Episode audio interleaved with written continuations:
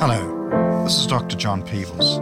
Thank you for joining me in this high altitude conversation where we have the chance to talk to the decision makers, the people at the top, the chairman and chief executives who've made the decisions that affect our organizations and indeed often our very way of life. I hope that listening to them and their thoughts as they articulate problem and solution provides something to reflect on and perhaps utilize or model in your own management style or approach. These people are recognized as our top problem solvers, and the one feature they all have in common is recognized management success in organizations of substance. Our guest today was born and educated in Auckland, completing a law degree in 1967. He worked for a period in the profession before entering public service and successfully standing for New Zealand Parliament as a candidate for the New Zealand National Party in the Birkenhead electorate in 1975. A long-time member of the National Party organisation, he was clearly seen as a future minister and leader, and within three years of his election to Parliament, he was appointed by the then Prime Minister Robert Muldoon to the post of Attorney General, the youngest ever to hold the role, and Minister of Justice. Six years later, he became Deputy Leader of the party and Deputy Prime Minister. In that same year, National lost power in a snap general election. Muldoon was seen to be out of touch by the younger members of the party and was challenged for the leadership by our guest today, who took out the contest. In a difficult post Muldoon period, there followed a further leadership challenge, which our guest lost, and subsequently he retired from Parliament in 1987.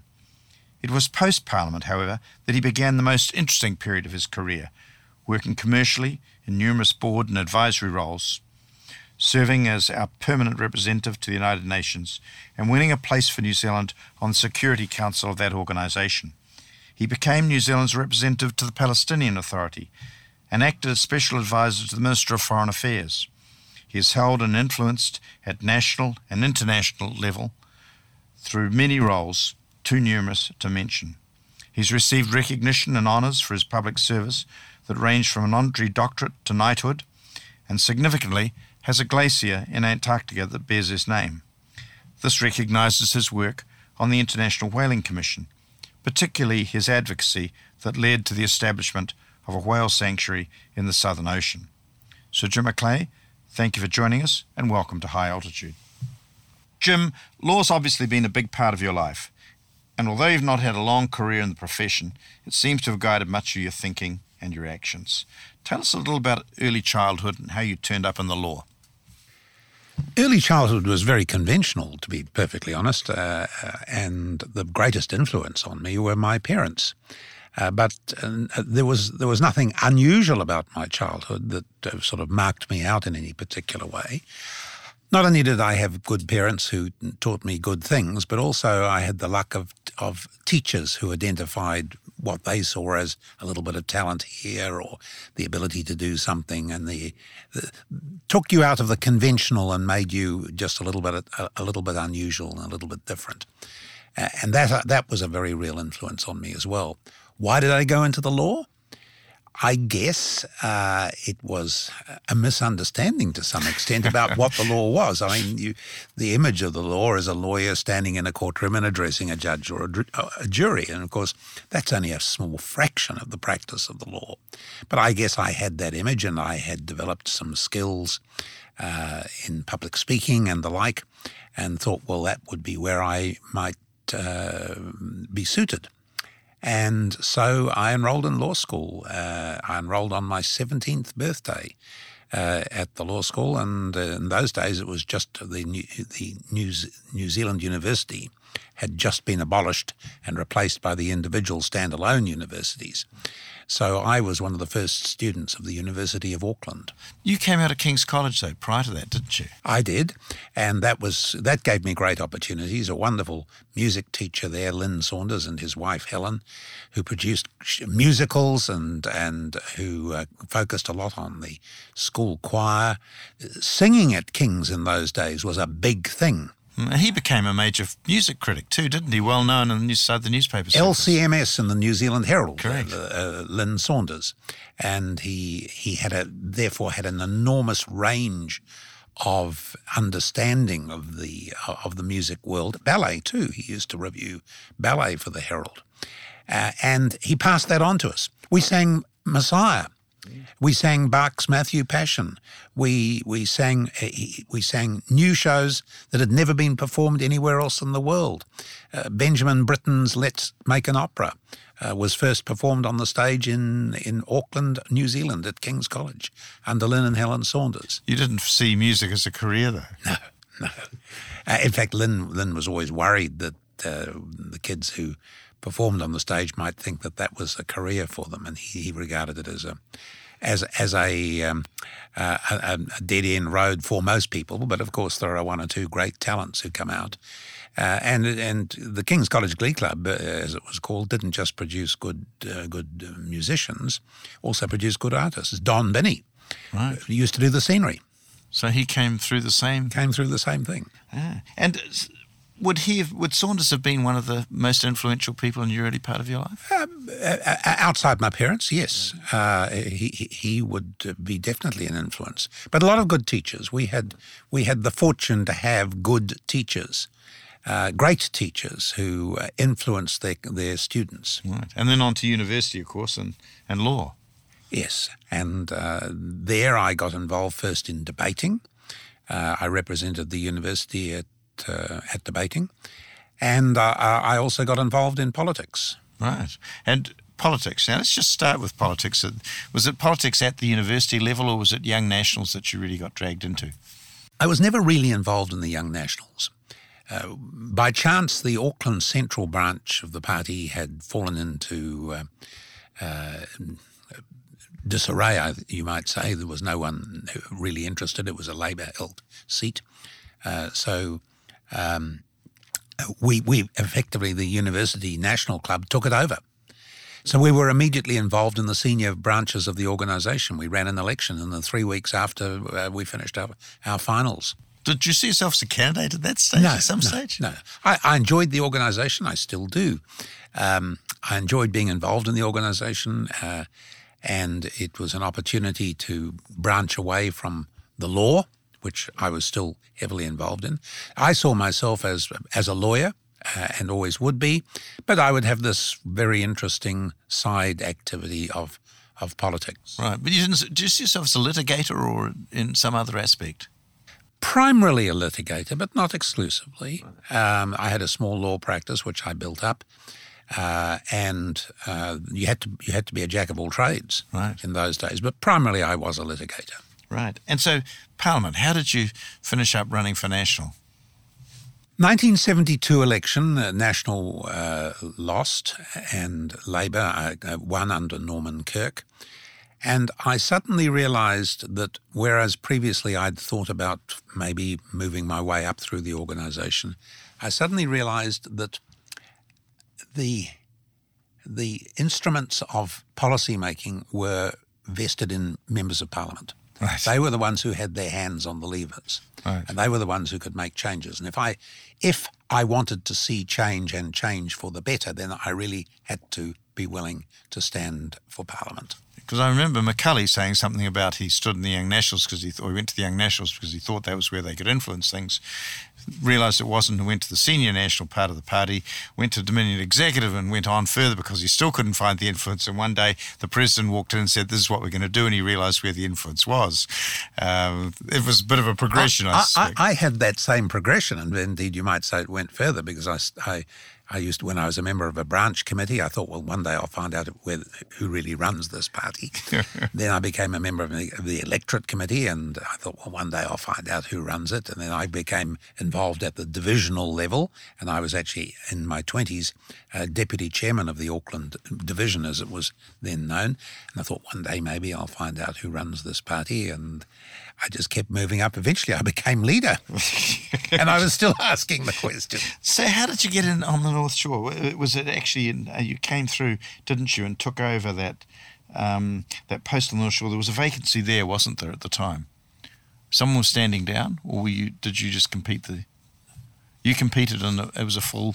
Yeah, no, I, I um, uh, there, there, was a quite act, uh, active branch in Birkenhead, right. as it then was. It's now called Northcote uh, virtually the same seat. and uh, very active branch. It had done well in the two preceding elections. Don McKinnon had been the candidate. Right. He decided not to stand again. Uh, so it, you're right in that sense. It, it opened up the opportunity for another candidate to come in. Uh, and uh, I was one of four candidates. Murray McCully was another right. who sought that nomination. And um, I won won the nomination, and then I had 12 months of campaigning to win a Labor held seat. We were up against a, uh, a, member of Parliament, Norman King, who'd been there for 21 I years. Norman King. He'd been there a long time. He'd been there a long time, and he was an excellent local MP. If there was a sandpit at a kindergarten to be opened, Norman King would be there to do it. Right. And I don't mean that in any derogatory sense because I tried to follow his example. Right. And uh, when you went in, of course, it was a first past the post system, wasn't it? Early on in the piece. Yes. It's changed now to MMP. And I don't like MMP, I've got to say. I think members of parliament should represent an area and represent the people in that area.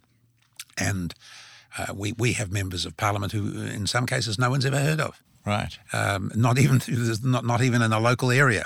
Right. And in fact, some people say the difficulty is with MMP, you've got compromise before you've started to compromise. Yes, very much compromise. Um, you get a situation where a political party can get elected. For instance, the Labor Party has been was elected on a promise to introduce a capital gains tax. I think a capital gains tax is a thoroughly bad idea, but that was their policy, and they became the government. You, you'd reasonably expect that they would be able to implement it, but no, a party with five percent of the vote was able to stop them. Right now, that to me is not democracy. Right. So, if you had the choice today and you could write the paper today, would you go for MMP or would you go for first past the post? I would go for first past the post. I still, I mean, no system is perfect, but I, I, I do firmly believe that members of parliament should should represent a particular area and the people who live in that area. Uh, the fact is, of course, that um, uh, that system, the first past the post, did throw up situations where a party with fewer votes could sometimes assemble enough seats to become the government. And that was one of the complaints uh, about MMP. If, if uh, about first past the post, if we really do want to reflect the popular vote as well as the local vote, then I think there's probably a case for having an upper house of some sort that is elected on a proportional basis. Right. Um, or maybe not an upper house, a second house. Right. Uh, a lot of people think that the U.S. Senate is an upper house. In fact, it is. They are co- the, co-equal. Right. Uh, the House of Representatives has the same legal status as the Senate. Is it possible under the MMP system for a party to win the majority vote? I very much doubt it. Uh, we haven't had a majority vote party uh, government uh, certainly since the since the end of the Second World War and probably earlier. Now you came in, and of course that must have been a bit of a, a, shock to the system when you first went into Parliament, was it? When you arrived with a lot of aspirations and thinking about here's the decision-making process. I'd been close enough to the system to know its frustrations, so I wasn't that surprised to learn that there were that that uh, to find myself on a very steep learning curve. But still, yes, it can be very frustrating, and you've only got to read books by people who uh, lived alongside me through that period. Um, Hugh Templeton, for example, wrote an excellent book called All Honourable Men. Uh, Marilyn Waring has just published a book uh, uh, about her political years. And in both cases, you can sense the frustrations. But uh, the frustration is simply an indication that you've, you, you are trying to persuade a lot of people to, to agree uh, to a particular course of action. Right. Uh, and that's never going to be easy, right. nor should it be. Right. So it's a, it's a, it's a good process in terms of, of, of running a country. It's a very good process. It's a way of working your way through the through an issue, identifying the problems, trying to solve them so that they don't become real issues further further down the track. Uh, I, I, don't mind the idea of having to work hard with others to achieve perhaps a compromise which might in turn lead to good public policy. You've had both, of course. You've had the, the, the political career and then you've gone on to do the commercial career, and you made the decision relatively early compared with a lot of people. But the political thing, if you had your time again, would you go back in there? Yes, I uh, I don't think there's anything I've done in my life that I wouldn't go back and uh, and do again. I'd probably try and do it better, um, but that's that's that, something that's we'd all aspire to. Yes, but uh, no, I, I think there is every good reason to look back and say uh, those are things I'd like to do again, but only do them better. Some of the challenges, obviously, for a politician is balance, isn't it? It's you've got people coming at you from all angles, and you've got a mandate that's a party mandate that you've also got to be conscious of. How do you balance it all? It is very difficult to balance those things, but you've got to do it. If you if you want to achieve something, you're not going to do it by yourself. You might lead, and in that sense, you do it by yourself, but others have to follow you and be willing to back you. Uh, a, a, single member of parliament, Jim McLay, has no right to go into parliament and say, my vote alone will determine this particular policy item. I've got to get a majority of the members of parliament to agree on that. Although Winston Peters might have a different view from that, might he? And, uh, in terms of having a, a, single a single voice, if you like. He might represent a party, but he's almost a single voice, isn't he? That's a, a peculiarity of his particular party. Right. Uh, at the end of the day, however, he's still got to pull the votes along with him. That's right. Doesn't matter. He was a National Party uh, expat, we could say, I suppose, at some stage, couldn't, wasn't he, as well? Yes, he was a National Party member of Parliament and a minister, yeah. uh, and could still have been if he wanted to. Yes. But he chose uh, a different course when you're looking or talking to young people, and you must get this question quite a bit, do, do, people ask you, would you recommend this as a career, going into politics? I wouldn't recommend it as a career, but if someone asked me, do you think I should do it? I'm thinking of standing for Parliament. Right. I would certainly I'd ask them a few questions. You know, why do you want to stand for Parliament? There, there are some people who um, who were in Parliament with me and in Parliament today, and I really ask, why, why do you want to be there? What, what, what are you, what are you achieving? Right. Uh, is it just the ambition of having the letters MP after your name? Uh, or are you there really to, to achieve something? For a purpose. But, uh, but assuming that the, the questioner uh, gave the right answers to those questions, right. I would encourage that person to stand, uh, stand or to become in some way involved in public life. Right. Is it is it a career that young people should move into, or is it something that people should come in mid mid career? I certainly don't like the idea that somebody goes to university, then gets a job in a minister's office or in a, research, a, a political research unit, and then next minute is standing for parliament. Uh, there's no real experience of life right. in that career path. Right. Uh, so I would say yes, definitely. You you you've got to bring something more with you uh, to parliament or to, to a candidacy. Right. You've got to bring something more to it than just the fact that you learned about it at university and then applied it in some minister's office. National's going through a really interesting period at the moment, obviously, and there's going to be uh, discussion over the next two years, whether we like it or not, about leadership. But the, of course, that's been thrown up a little bit by the Air New Zealand gentleman saying that he, he wants to come in or would like to come in. Is there a path for that sort of thing? And if so, how does because one it almost assumes one would come straight in from a public perception and take over, and yet that's not what happened in the case of John Key, is it, or other people who've come to the party? It certainly didn't happen with John Key, but he he, he didn't arrive saying I want to be prime minister uh, or I expect to be leader. Right. Uh, I, I think that anyone who believes that they can just announce their intentions and that they will come uh, begging uh, is uh, mistaken. Matthew Hooton right. wrote a very good article uh, admonishing those who think that they can just announce their intention and, and it'll be delivered to them. So it's highly unlikely, as really is the. No, no, I'm not saying it's highly unlikely. I'm just so, simply saying that, that that's not the way that leads to to political fame and fortune. Right. Are there any qualities that you look for if you if you I mean if you're judging a politician, what are the qualities you look for? First of all, I think the person has to believe in something. Right.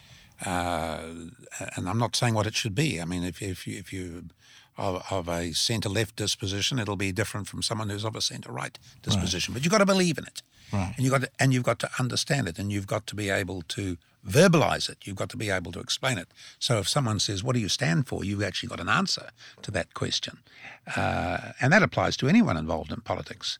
Uh, they might just simply say, I believe in that particular candidate and I want to work uh, to get him or her elected. It may be as simple as that. It may not have a philosophical base. Right. But in the case of the MP himself or herself, they really do have to have something they genuinely believe in right. and can articulate. Right. And it's obviously a, a, very competitive process. I mean, you came through that post post Muldoon era, which was always going to have a huge amount of disruption, wasn't it? wasn't easy um, to come through that, I suspect. Brian Talboys said that um, something along the lines that if Rob is ousted, he'll grab the pillars of the temple and drag them down with him. and I think there was a lot of truth in that. There was a fair bit of that. But it probably geared you up very well for your next career, didn't it? Which is really the commercial and corporate career that came beyond that. Well, there was nothing like Muldoon in the corporate world. No. I mean, intellectually, the man was, of course, extremely capable, wasn't he? Oh, Absolutely. Rob Muldoon was one of the most um, intellectually able persons I've I've ever encountered. Um, and he had an incredible ability to articulate it in simple, clear, uh, uncomplicated language. If you go back and read the speeches he gave, you won't find many two or three syllable words. You won't find any complicated words. I remember some uh, uh another member of parliament. I won't even bother to name him. Um, who, who, took pride in the in the in the elaborate language that he used right. uh, and and articulated. Uh, Muldoon was exactly the opposite, and that's how why he was such a good communicator. A great orator, and I remember certainly some of saying something. The one that always sticks with me is that if New Zealanders left for Australia, it would raise the IQ of both countries. I think was the... well. He had a, he had a, he had a very good wit. He had a comedian's sense of timing. Right. Uh, he could deliver a line that was that if you read it on paper, it was just bland, but just by pausing in the right uh, place at the right time and in the right manner. Right uh, was incredibly funny. And, and, had a period where his leadership was very highly respected too, wasn't it? Yes, in the in the particularly the first three years, seventy five to seventy eight. Uh, those of us who had campaigned behind him and frankly been brought into Parliament by his leadership. Right. Let's be under no illusions about that in the 1975 election. Um, uh, had considerable admiration not only for his political abilities, but also for his um, uh, the economic policies he was trying to pursue at that time. It was only later that he started to believe that he could make water, economic water, run uphill. Right. I, I think uh, someone made the uh, comment to me once that the trouble Muldoon had was that he chopped off so many branches around him, he didn't realize he was chopping off the final branch he was sitting on, which probably, uh, and obviously lost a lot of support over a period of time, didn't he, gradually? Is that a normal process? Does it filter away from a leader? It, I wouldn't say it was a normal process, but it is a typical process. Right. Uh, the fact is that um, someone gets elected on a high tide, and gradually, you've only got to look at the, st- the electoral statistics to see this. Gradually, over a succession of elections, that support ebbs away. You, in in government, the most difficult thing to do is to say no. Right. And when you say no to somebody, you at least potentially create a situation where that person says, "Well, I'll go to the other party and see if they'll do it." Right. Uh, uh, on my behalf. So you create your own opposition. You create your own opposition. Mm. Uh, so gradually, over a two or three election cycle, which is one of the reasons why we don't have governments that last more than three uh, three full terms, because they just gradually um, say no to the people that they had previously been supportive of. We have a th- three-year term, of course, and one of the few countries I think that does have a three-year term, aren't we? Oh, no, Australia, Australia, has uh, has a three. They have three-year term. They have a three-year term, and I don't think they suffer from that. I think they have Is some it other. long enough? Keith Holyoake used to say that um, uh, four years is far too short for a good government, and three years is far too long for a bad one. yeah, he had that right. And and I, I mean that that typifies it. I, I, don't see a great problem with three years. Muldoon used to argue, and we keep coming back to him, don't we? Uh, we uh, he used to argue that, um, particularly under the first past the post system, that effectively you elected a government that could do what it liked. Right. He didn't use the term dictatorship, but I guess that was what he was referring to. In other words, you, you, they have a parliamentary majority, and provided they keep that majority, they, they had a do, mandate. They had a mandate. No, more than a mandate. They could do what they liked. Right. And he he argued that the one thing that kept that government in check was the fact that the ballot box was well within sight. They had three years and they, they had to three, go back. Yes, and uh, it, it, was it was long enough to be able to do things, but not so long that the, electorate would forget. Because you spend the first year probably congratulating yourselves having got there, and the second year doing something, and the third year starting to worry about whether you. Well, if you spend time congratulating yourself, you uh, very quickly uh, uh, become a loser. Right. Come come to the the part I think that's really interesting in your career, and that's post post government, because you've come into one of these issues with conservation and climate change, and and I look back on climate change, and I think scientists started picking up this thing two decades ago and arguing about it. We've now got school children telling us about it. Um, how are politicians going to handle this? And and what, what will happen? Are we doing fast enough? The school children thing is interesting because a generation ago, or barely a generation ago, they were worried about nuclear war. Right. Uh, and probably before that, they were worried about conventional war because that was what they, the generation uh, of the 1940s. Um, so it, it's typical uh, and good that young people are interested in and concerned about these issues. I've got no idea what the next one will be, right. but there will be something that's different from today. Politically, are we geared to deal with climate change? Climate change is a risk issue. It's pure and simple risk, which, of course, is what insurance companies have managed right. for, for hundreds of years. And they've actually managed climate risk because that was one of the things that they insured against was, Absolutely. were, were climate rain, climate and earthquakes, and floods, and, yeah. and, and what have you. So there's a lot of experience out there right. in managing risk, um, and I think we should actually ap- approach it as a risk management issue. Uh, I don't like it when I hear somebody say the science is settled. Uh, I'm not. I'm not a, a climate skeptic, but I don't like it when people say that the science is settled because that's what they told Galileo. Right. Um, and uh, there's always room for science to be reviewed. But I think there is enough scientific evidence for uh, for us to say we've got to do something to manage this risk. Right. And because uh, I mean, take Antarctica. I know you've got a glacier named after you. Is it still still there, or is it melted? a mountain would have probably been better, but but it happens to be on that side of the Antarctic that um, isn't too prone to uh, erosion from climate. So it should be there for a while. It should be there for a while. How Did that, how did that happen? I have no idea.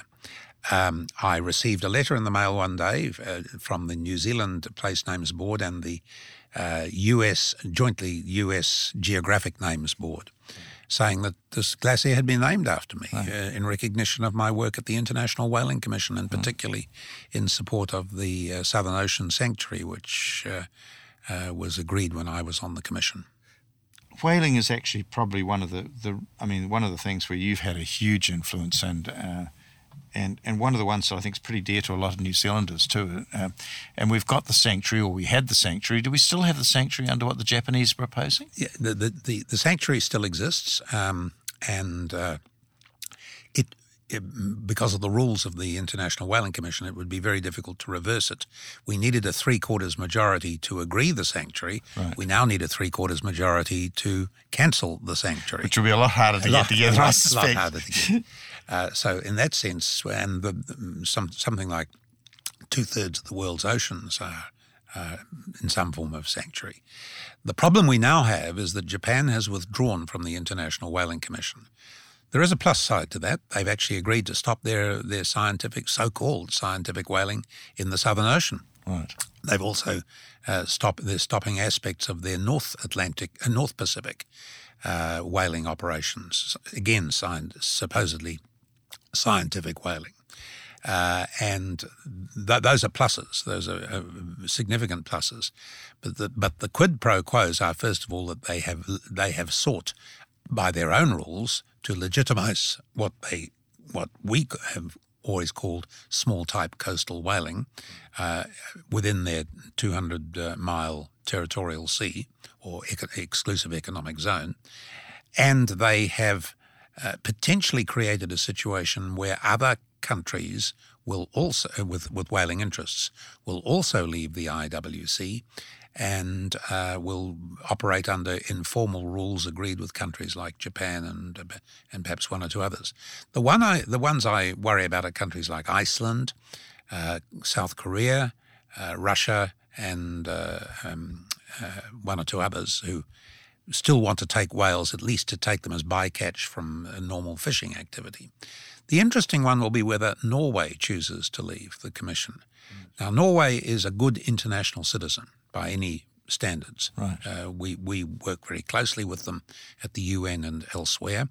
Um, and their whaling uh, is legal. Uh, when the global moratorium on whaling, uh, commercial whaling, was agreed back in the late 1980s, Norway entered what's called an objection, a legal objection, which means they're not bound by it. So they, they are actually whaling legally under the auspices of the International Whaling Commission. We're not happy about that, but it's legal. And I, it'll be interesting to see whether they choose to leave an international organization in which they were instrumental in establishing, and which they've used the rules to their proper advantage. Uh, interesting to see whether they actually stay in the commission or, or leave and join whatever grouping Japan might be contemplating. Japan always claims it's a traditional thing, don't they? And traditional, if you go back to the 1930s, yes. Right, it doesn't go much beyond the 1930s. Does, no, um, and it became uh, particularly important to, to Japan in the immediate aftermath of the Second World War when they lacked protein from any other uh, reasonable source, and they were actually encouraged by MacArthur to go whaling, use some of the vessels that had previously been doing more nefarious things, in, right. particularly in the Pacific. So, um, yes, there is that tradition, but apart from small type, small communities, which took whales on a, or dolphins often, on a fairly opportunistic basis, there wasn't much tradition. But, but, but there's a real issue for Japan. Japan as a country is acutely aware of food safety issues. Right. Um, there were some scandals, food safety scandals in the 1960s, and there is a very real and understandable concern about the safety of food that's sold to uh, Japanese consumers. Um, they uh, they have they acknowledge their scientists acknowledge that whales, cetaceans, soak up every nasty in the ocean: PCBs, mercury, uh, rubber, oil, uh, anything that's there, they soak it up. Uh, and indeed, there are places in the world where if whales die and beached and die, they're buried in toxic waste dumps. Uh, they are not good, safe eating. So, uh, is, and, and and and the Japanese population, uh, less than one percent of uh, the meat consumed is is whale meat. Right. So that, there's an awareness of the difficulty that, of, yeah. of the... The... the thing's driven politically uh, as much as anything else. The Japan Fisheries Agency promotes the cause, tries right. to get whale meat into school lunches and things like that. Right. Because traditionally, Norway would have been one of the the big international whaling groups, I suspect, weren't they? As indeed the Americans were at one stage, weren't oh, they? and New Zealand. Yes. I mean, the, in the, fact, we were early days. We were settled by we, whalers and we, people, we, weren't we? Some of the one of the first industries, apart from brewing, in New Zealand was was whaling. Right. Uh, and uh, people in the northern hemisphere wouldn't believe the stories that came back from uh, our part of the world about the whale populations in places like Wellington Harbour, right, uh, where just occasionally you do see a few whales, but today it's it's very different. But have you kept up with it? What's happening to the whale population today? Whale populations increase or recover very slowly. The average whale might, um, female whale might uh, have a calf once every four years or thereabout. Gosh. So you've actually got populations that can increase naturally by perhaps 1% per annum if there is no human intervention. Right. So so let's assume let's assume no, even no commercial whaling. The population isn't going to recover very much from where it was uh, 50 or 100 years ago. The biomass of uh, whales in the Southern Ocean, uh, in the Southern Hemisphere, is uh, something like 10% of what it was 100 years ago. Gosh, so it's gone downhill pretty, pretty yes, quickly. and it doesn't recover quickly. That's the right. critical issue. So, what's the future looking like? Have you got a view? I think it's a bit too early to see what happens. Uh, Japan will uh, undertake its small type coastal whaling. Uh, it has abandoned Southern Ocean scientific whaling, and the fact that they they suddenly don't need to undertake this scientific research anymore is, is actually very telling. Right. Um, and they're not going to be taking uh, the, the, whales in the in the North uh, Pacific. Uh, that's a good thing, but they will be taking whales uh, in their territorial sea, which countries like New Zealand and the United States and others don't do. Right, because we've got things like the tuna stocks. I think someone mentioned that four out of the five tuna stocks are, are under threat. And um, this argument and this uh, this issue doesn't just focus on whaling, although whaling is one of the more emotional right. uh, issues.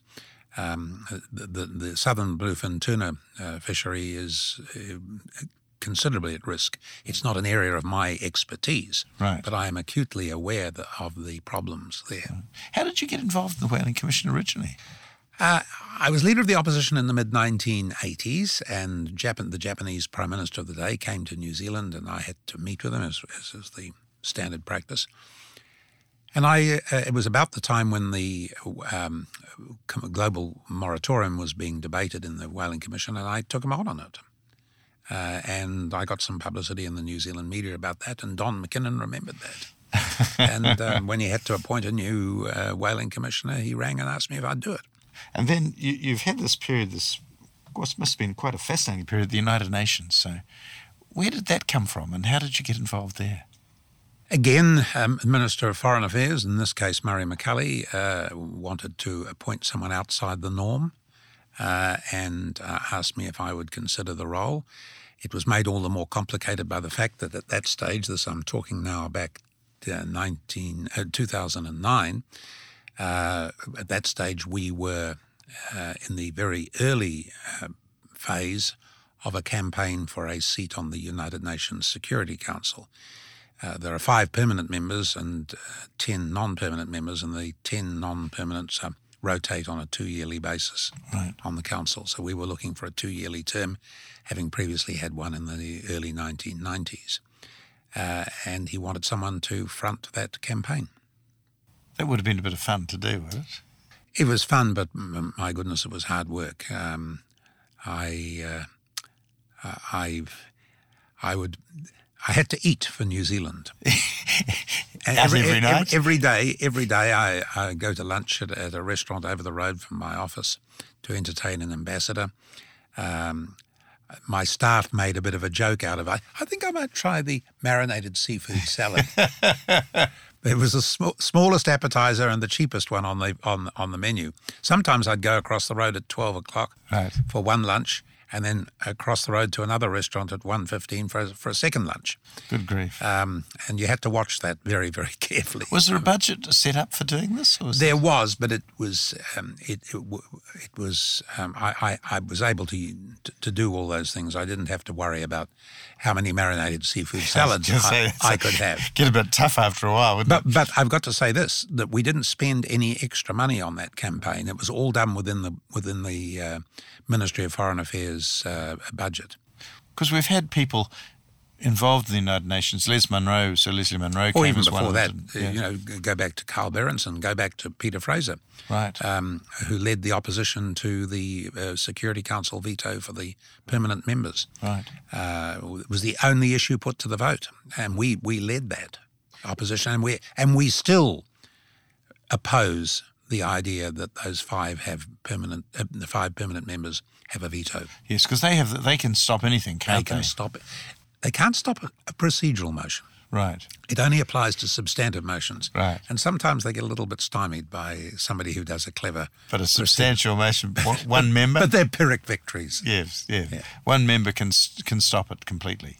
Uh, well, on a substantive issue, yes. yes. Yeah. And you can be 14 1. Right. And the one wins. And the something like a place on Security Council is important for New Zealand to do something. Like I believe it's very important, and I think we've shown over the years why it's important. And the example that I always cite is the um, uh, Rwandan genocide of 1990, um, 1993 94. Right. Uh, when 800,000 Rwandans were butchered with, with machetes. Uh, the worst genocide since the Second World War. Uh, and New Zealand led the uh, efforts to try and get the um, peacekeeping force reinforced uh, and to try and get it recognised as a genocide. You see, the moment the Security Council calls it a genocide, you invoke the Genocide Convention and right.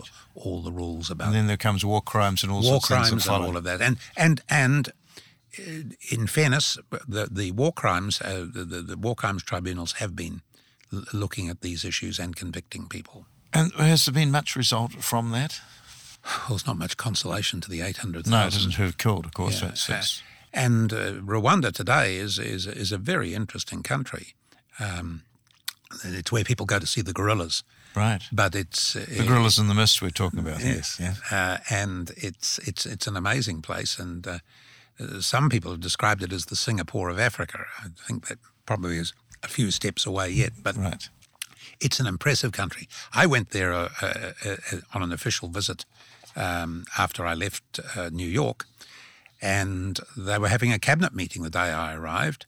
And the uh, cabinet, the, it was in uh, in front of the television cameras, and every minister had to account publicly for what his department had done in the past twelve months. That would be an interesting process It to watch. It would be an interesting process to watch, and they were very acutely aware that they were being judged by their president, who was sitting at the top of the table, right.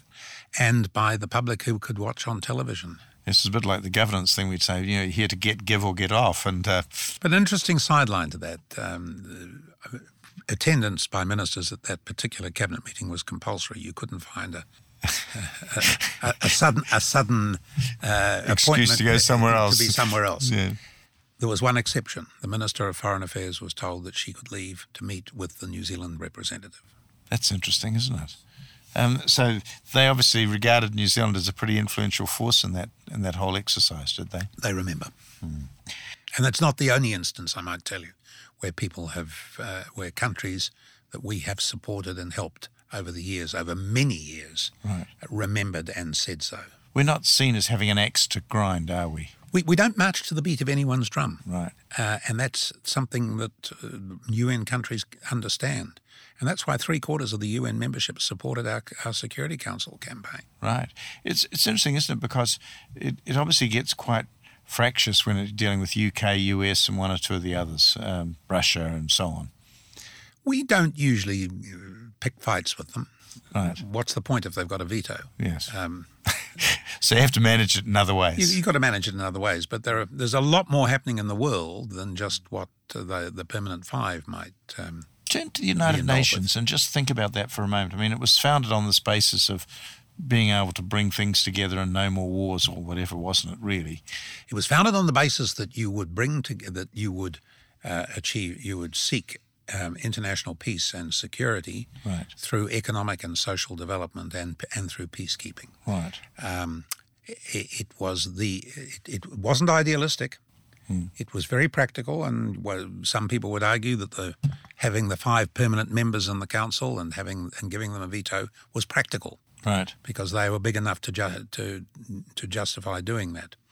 But the reality is that it was the first ever attempt to beat in international agreement to beat swords into plowshares Right. and uh, it, it was very ambitious. And when you're ambitious, sometimes you're going to fail, and that's why sometimes the UN does fail. Could you? Is there still a place for it going forward? Obviously, is I there? believe so. I believe so. If you- for all its shortcomings, uh, and for all the things that don't work properly, there's a lot that's good. I mean, for instance, every, every day out there, there are thousands of people engaged in peacekeeping operations. 104,000 uniformed peacekeepers. In That's massive. It's like a small army, Four- isn't four- it? 14, yes, it is. I think it's the world's second or third largest standing force. Right. Um, uh, they're, they're bringing peace. They're, they're, they're establishing new governance and new rule of law institutions. They're preventing HIV. They're feeding the poor. They are clearing landmines. Uh, and frankly, if there wasn't someone doing it, you'd have to invent them. Right. So it serves a really good purpose. Is the funding an issue?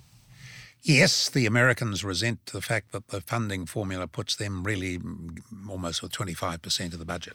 They could give up their veto, of course, and have some alternative suggestions for funding, couldn't they? Well, you know, what's really interesting is that the, the most um, strident critics of the UN are to be found in the United States. And yet every year they all turn up for the annual General Assembly. They flock to New York because they know that they need its support for issues such as Iran, uh, North Korea, and the like. Right. I mean, we, we've, we've got to remind ourselves that ours, New Zealand, is the world's eighth oldest, has the world's eighth oldest national parliament. It was established before Canada eighth, and, uh, and established before Australia's national parliament. Right. Um, we gave uh, Maori the vote in the 1860s, Maori males the vote. We gave all people the vote in 1893. Arguably, New Zealand is the world's oldest genuine democracy. Now, try Googling it because there's, a, there's room for argument Right. on what actually constitutes a, an old democracy. But the fact is that ours is one of the oldest continually functioning democracies in the world, and we should be very proud of that. Yeah. I remember, I think women got the vote, I think only beaten by the state of Louisiana, if I recall correctly, or Well, something. the, the, the, I mean, the, you, the, the Isle of Man too, I think probably. Right. And, I, uh, but the reality is that um, New Zealand was the first country to give everybody the vote. My great grandmother voted in that 1893 election. It's amazing, isn't it? Just turn to one final thing, if I could, because I was fascinated. One of your more recent ones is the Palestinian Authority. What what led to the appointment there, and, and, and what was the requirement? Interesting piece of history. Um, virtually every country can't send an ambassador to every single country. Uh, what tends to happen is that uh, an ambassador is sent to capital A, and he also he or she also covers uh, three or four other capitals as well. In our case, our ambassador to Ankara in Turkey was also our ambassador to Israel, he, which he visited on a regular basis, but also was our representative to Palestine. Can't be an ambassador because we don't recognize it as a state. Um, uh, and uh, when our latest ambassador went to present his credentials in Israel, he was told he couldn't cover both countries or both places. Right. Uh, and uh, I won't go into the history of whether they knew about that previously, because they did. But he um, was uh, he was told that uh, we could appoint a third secretary in the Ankara embassy as our representative to Palestine. Well, I won't relate Minister McCully's um, response to that suggestion uh, in polite company. But the reality is that uh, as a result, he decided that I should cover Palestine. So over about two and a half years, I regularly visited Ramallah uh, and I met with uh, senior um, um, p- officials in the Palestinian Authority, including President Abbas. Uh, I met with civil society. I met with um, academics, and I met with uh, with others, uh, journalists and others. I also met with people in Jerusalem. Right. So I did that on a regular basis over about over about two and a half years. But that's the history of it. That's how I came to be a separate um, uh, representative to just to the Palestinian Authority, which runs the West Bank and notionally runs the um, Gaza, but Gaza in fact is controlled by Hamas. Right. I- Is there a solution to the Palestinian? Oh yeah, there's a, there's a solution to everything. Right. Um, it's getting people to the point where they agree come along and agree that it's- uh, agree the solution. Right. Uh, and there is a solution. It's known as the two-state solution. The idea that um, uh, an Israeli and a Palestinian state would live side by side in peace and security behind defined borders. And there's a, there's a mantra Right. that gets recited all the time. Uh, the reality is that it's proving very difficult to get the leadership of both countries to the point where they agree that. So it's it's an ongoing problem, and will continue going for a while yet. I think so. Hmm. Jim, thank you so much. So, Jim McLay, thank you for your time and thoughts today. I believe I speak for all New Zealanders when I say we're glad people of your dedication and sincerity are willing to embrace public service as you've done. Thank you. Thank you for joining me and my guest in this high altitude conversation. If you enjoyed the show, please share this with your C suite colleagues and rate the show on iTunes if you will. In the meantime, go well.